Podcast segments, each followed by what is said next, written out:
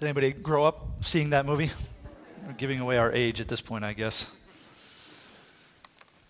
But you know, the reality is fear and courage. Those are words that we can uh, relate to all too well, right? From our earliest childhood experiences, right? The fact is that at one time or the other, uh, we've all been afraid of something. So, you know, when I, was, uh, when I was a kid, I grew up in rural Pennsylvania in Amish country. I am not Amish, just so you know. But, um, but I grew up there, and we grew up uh, in a little subdivision in a very small town. Didn't have any fast food, no stoplights, you know the deal. And uh, anyway, in fact, there's a picture, I think I pulled up a, a Google map. If you see the A there, that is 217 West McKinley Avenue, where I grew up. And as you can see, there was pretty much nothing but farm uh, behind us. In fact, the little green patch that's behind it wasn't even there. I'm not sure what that building is now. But uh, so, right smack up to the back of the house was, was a field. And when you were a young boy, I mean, it can be pretty cool, right, to go out and play in the fields. I mean, my buddies and I used to go out there and we'd shoot each other with BB guns in the fields and all that. I don't recommend that for any kids here. Um, but we would go out and we'd be out all day exploring and that kind of thing.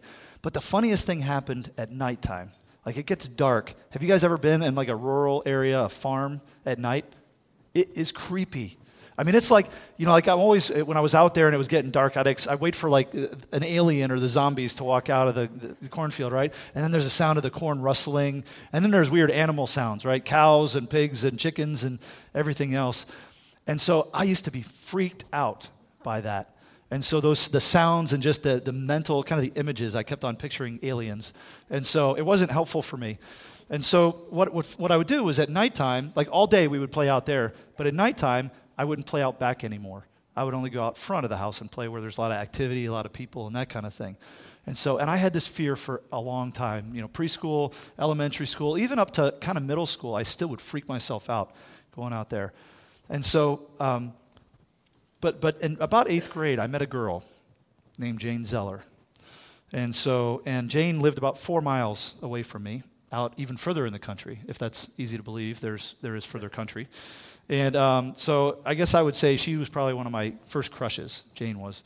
And um, so we, uh, you know, we'd hang out at school, but, you know, school was even like nine miles away from us. And so we didn't even get to hang out that much afterwards. We couldn't see each other. And so we decided, and uh, let me just say this um, my kids aren't in here, right? Okay. Any other kids? Don't ever try what I'm going to describe because your parents will totally bust you out. But anyway, and don't tell my parents, okay, because they don't know the story either yet. Although they've, Fortunately, I'm not sure if they know what the internet is, so they may not listen to this message. But, but anyway, so, so Jane and I decided one night we would sneak out of the house and meet each other. Again, kids, don't try this at home. But um, so, like, I don't know, one or two in the morning, whatever time it was. So, and, uh, you know, so we plotted this out and we said, okay, you know, we confirmed it at school that day. And so I got ready and I thought, well, okay, I can either go out the, through the door, but, you know, we had a little creakiness in our house, so I thought I might get busted if I do that. So I decided to jump out my window instead. And so now we had a ranch home in the front. In the back, it was a ranch, and then it dipped down, so it was a second story where I was jumping out of. And so, you know, I kind of opened the window, I jumped out, and I turned around, and I was like, oh, I hadn't made a plan on how to get back in the house. First failure, okay? And I was like, but you know what? I didn't care because Jane Zeller was waiting for me, right? The allure of Jane Zeller was drawing me to it. And then I start running down out to the backyard, and all of a sudden I stop and I'm like, cornfields. And I, like my heart starts racing and I start getting sweaty and I'm like feeling like I'm gonna pass out or throw up. I'm not sure what I wanted to do. And I'm like, and then I'm really conflicted. Like, first of all, I don't know how I'm gonna get back in the house. Second of all, I don't know how I'm gonna get through the cornfield to get out to the road. So, you know, finally, I, I just like, I was like, okay, Jane Zeller, Jane Zeller, Jane Zeller. It was like, you know, the pumping yourself up for a football game. I took off through the cornfield. I mean, I ran like, and I, I swore aliens were chasing me as I was running, right? So I was running, I was running, and I made it out to 645, the street, the road, and what do I run into? A farm. And I'm like, ah, and then there's cows, you know, and you know, all these weird sounds at night, right? And I am freaking out. And I'm like a tenth of a mile from my house. I still got like three and a half, three, three and three quarters miles to go.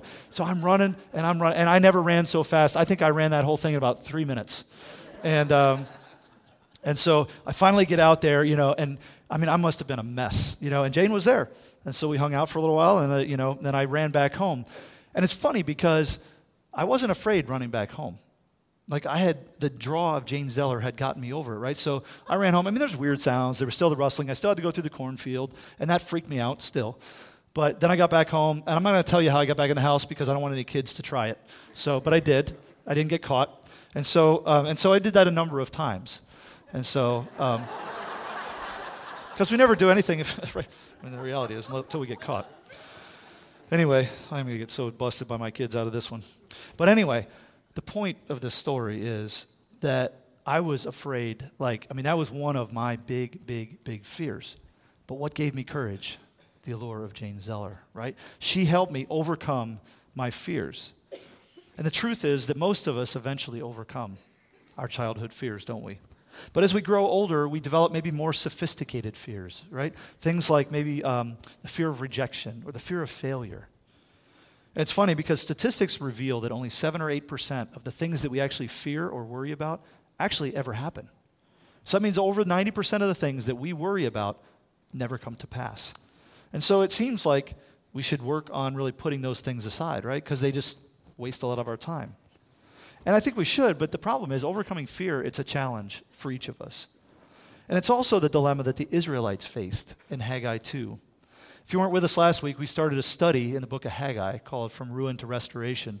And uh, I'll recap in just a minute. But, but they, uh, we come to chapter 2, and we, we see all of a sudden something that's happening after they'd begun the work of rebuilding the temple.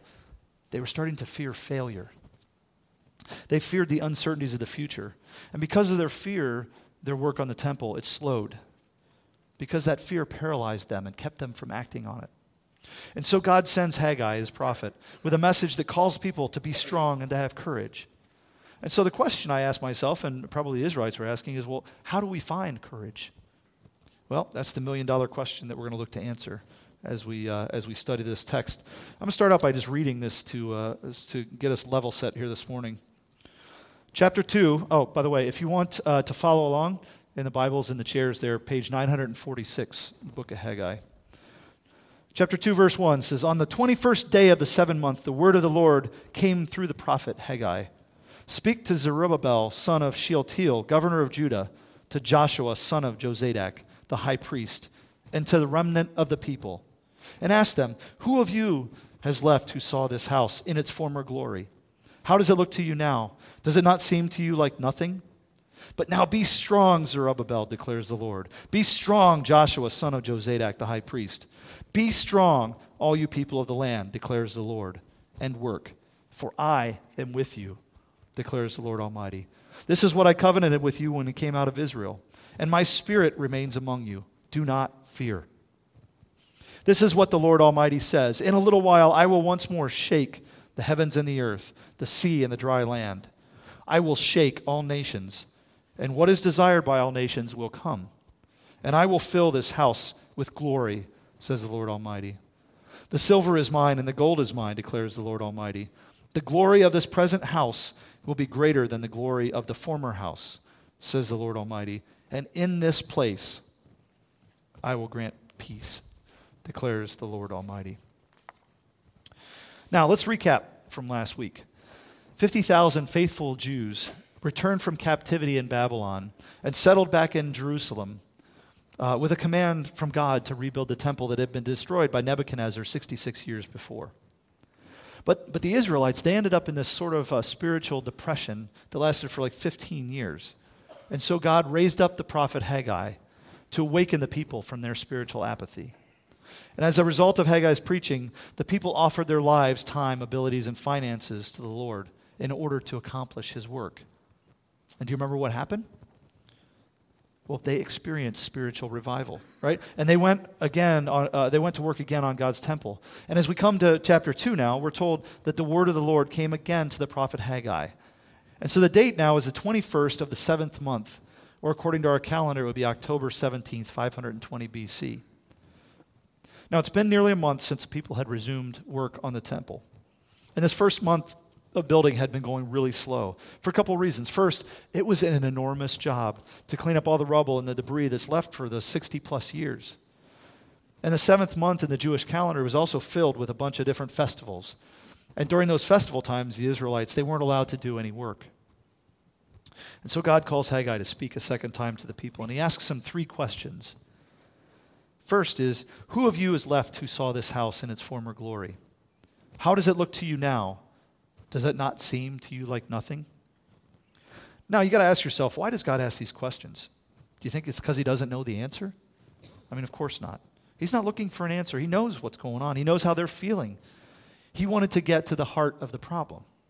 You see, after just a month of work, they were already experiencing discouragement and a fear of failure. Why?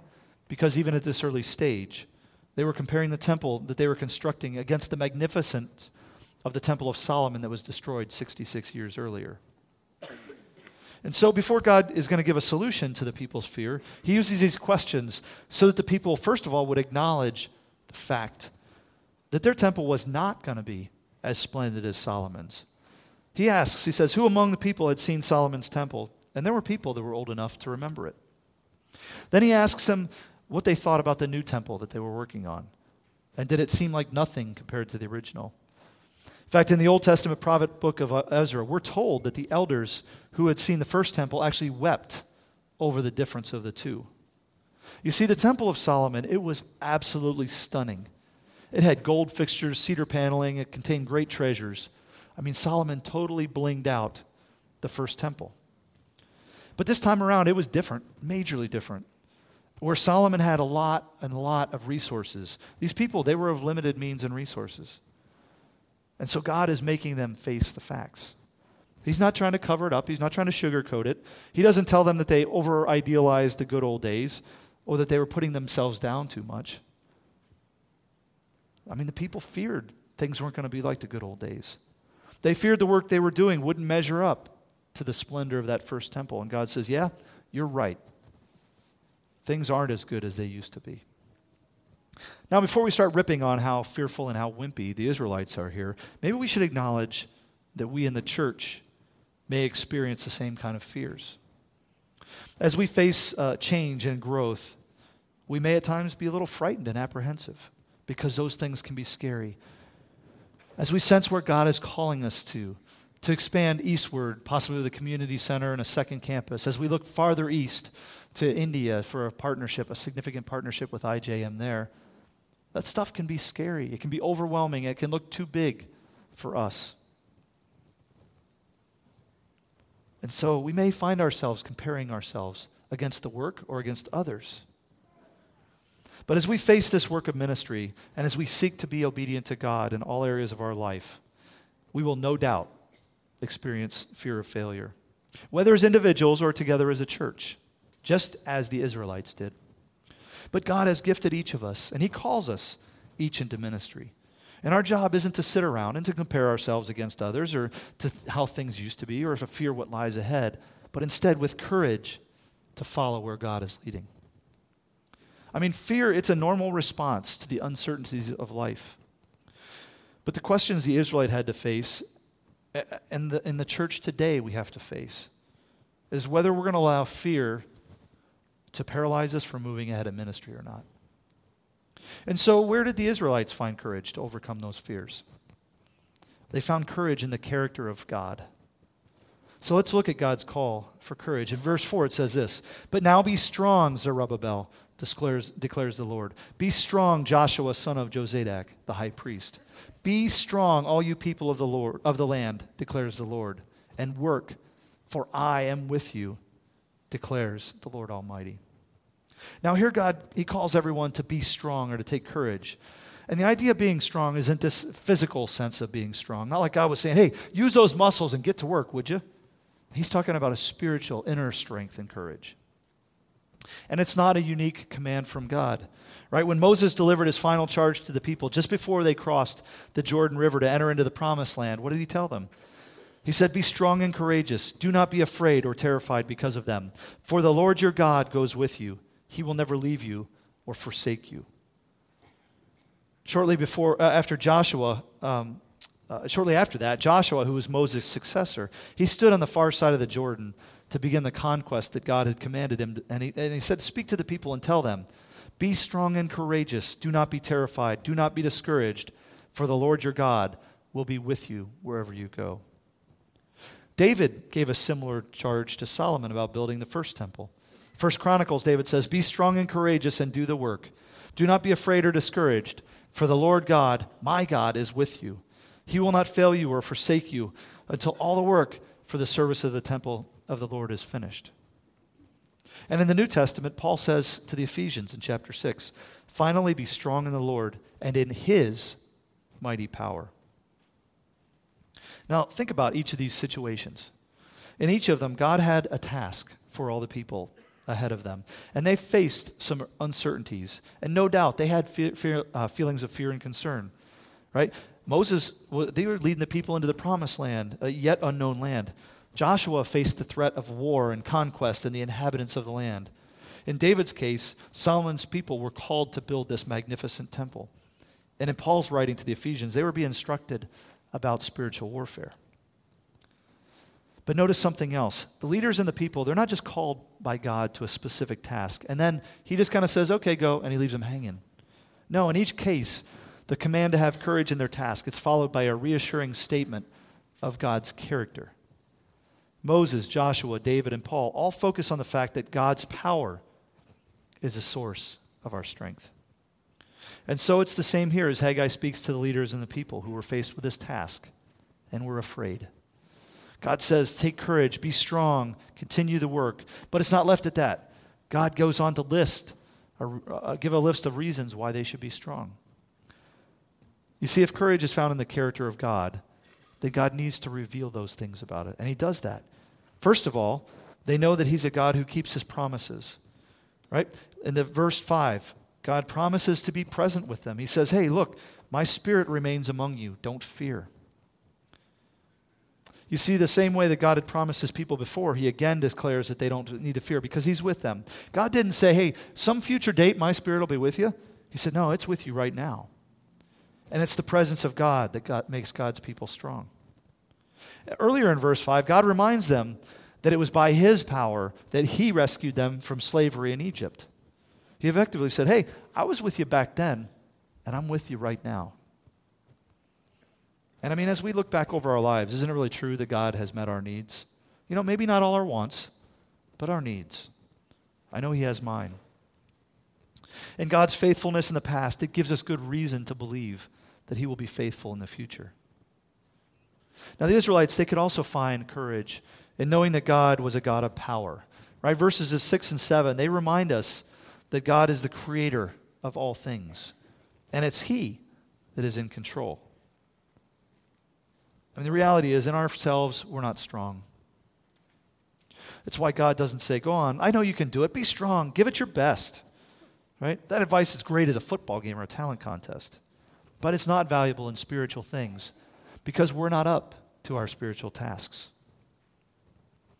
You know, seven years ago, I was employed happily as a sales rep for Oracle Software. I've been with a company and the company that they had acquired for six plus years. Uh, and I really liked the company. I liked the job. I have to say, I especially liked the fact that I got to eat filet mignon a couple times a week on the company tab. But things were changing for me. A year earlier, I had made a promise to God that I would go wherever He wanted me to do, that I would do whatever He wanted, regardless of what the cost. And God called me on that. And so when Ray and I uh, were talking one day, and uh, he asked me if I would consider joining the staff, the first thing I did actually was almost spit my food out at him. Uh, but my reaction was, you got to be crazy. Like, I, I, that's not me, right? I'm not cut out for working there. I, I started comparing myself to other people on staff here, and I thought, I didn't measure up, right? I didn't think I was spiritual enough. I didn't think I was good enough. I didn't think I was a lot of things enough. But over time, it became clear that God wanted, uh, wanted me here. And so, with prayer and many conversations, uh, my wife, Sherry, and I agreed to join the staff. And the interesting thing about, um, about fear is in the sales cycle, you know, you sell, you sell, you sell, you're giving, you know, presenting information, you're, you know, talking to a lot of different people, trying to make your case on why your product would be the best one for them. And towards the end of the sales cycle, the biggest indicator of knowing whether they're going to buy your product or somebody else is when they start to get afraid in the conversations with you. When fear enters the equation, it means they've already picked you. Because what's happening is this person is now saying, okay, I'm going to sign a three or four million dollar contract. And if it doesn't work out, I'm going to get fired. Or I'm going to look like a fool in front of my coworkers or upper management. So, right before they tell you that you've been selected, they are afraid. And that's the last thing that happens.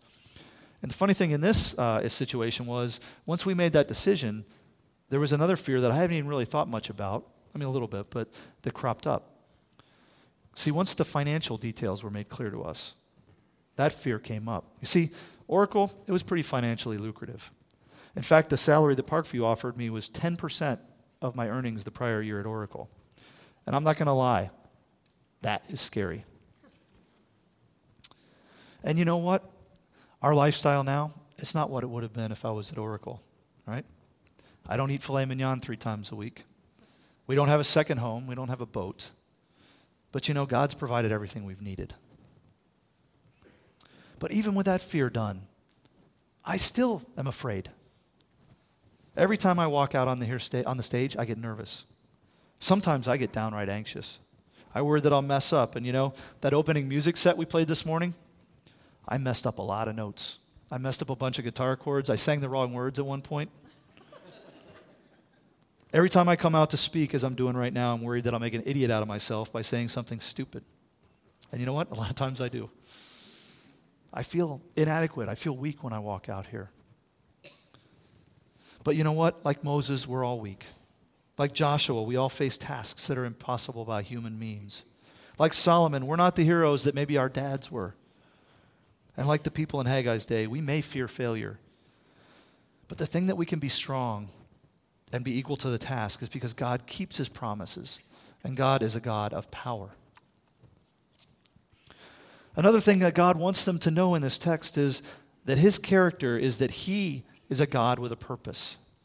Right? Verses 6 and 7 read this way This is what the Lord Almighty says. In a little while, I will once more shake the heavens and the earth, and the sea and the dry land. I will shake all nations, and what is desired by all nations will come. And I will fill this house with glory, says the Lord Almighty.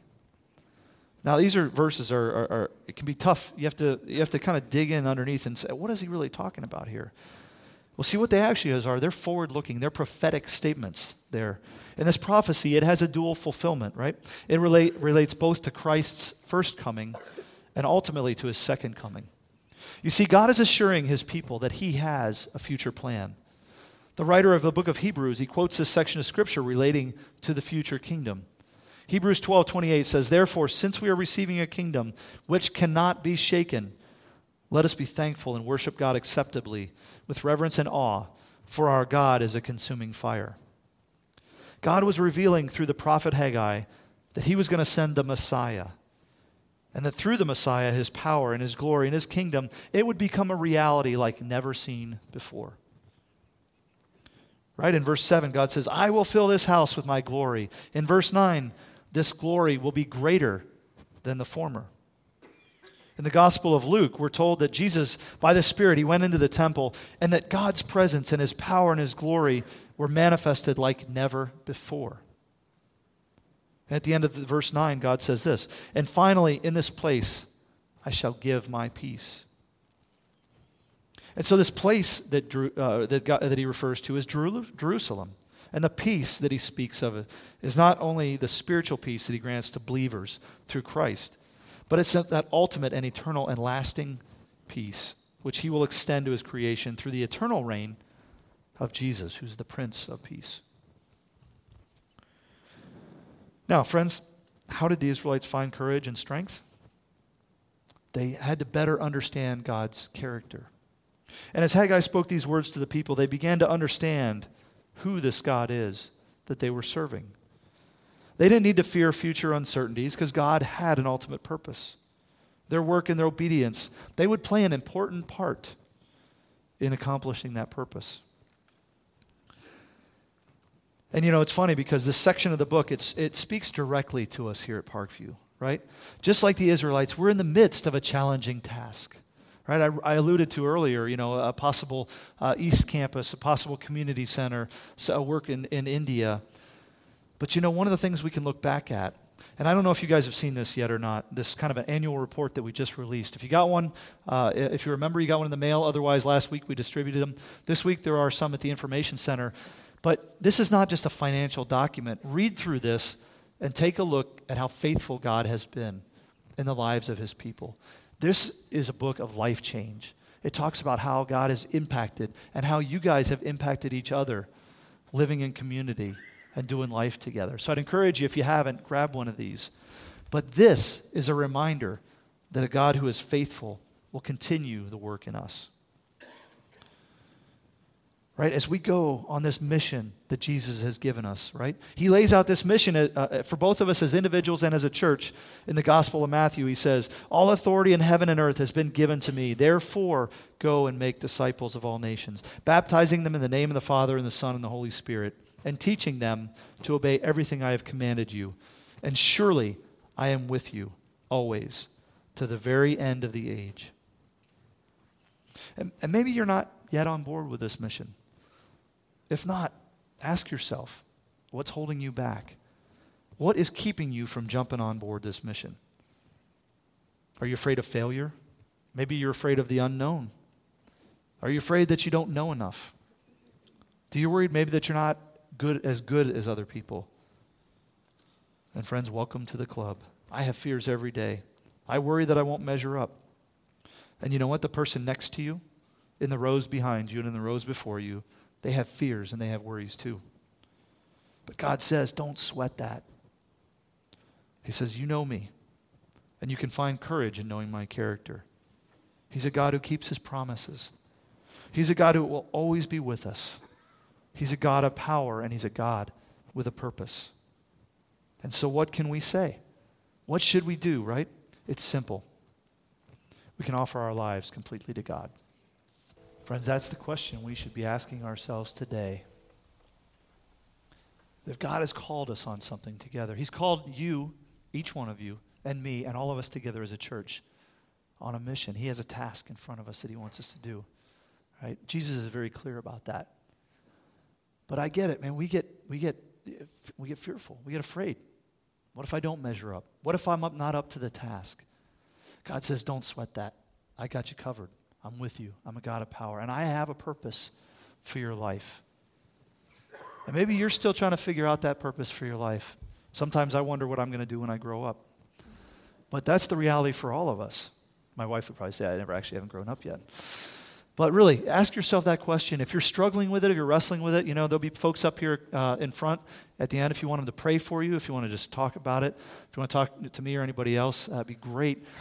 But the reality is, this future hope that he talks about is peace that comes through knowing Jesus, right? Forget about religion, forget about building things. God wants our heart, and he wants us to have a relationship with him. It's not about rules, it's not about rituals, it's not about doing enough stuff. It's simple a relationship with Jesus Christ. That is what gives our lives purpose, and it also is what gives us that eternal hope and that eternal peace that he promises in that. And I hope you have that today. If you don't, hey, this is a great place to be. Keep coming back, keep asking questions, and uh, I'd love to talk to you about it further. Lord, you have called us on an adventure. And, and it is not something that we have to be afraid of or need to shrink back from. But we can go with confidence and with courage, Lord, knowing that you are with us. You give us that word, and we believe you because you are true. It's in Jesus' name that we pray. Amen. Have a great week, guys. We'll see you next week.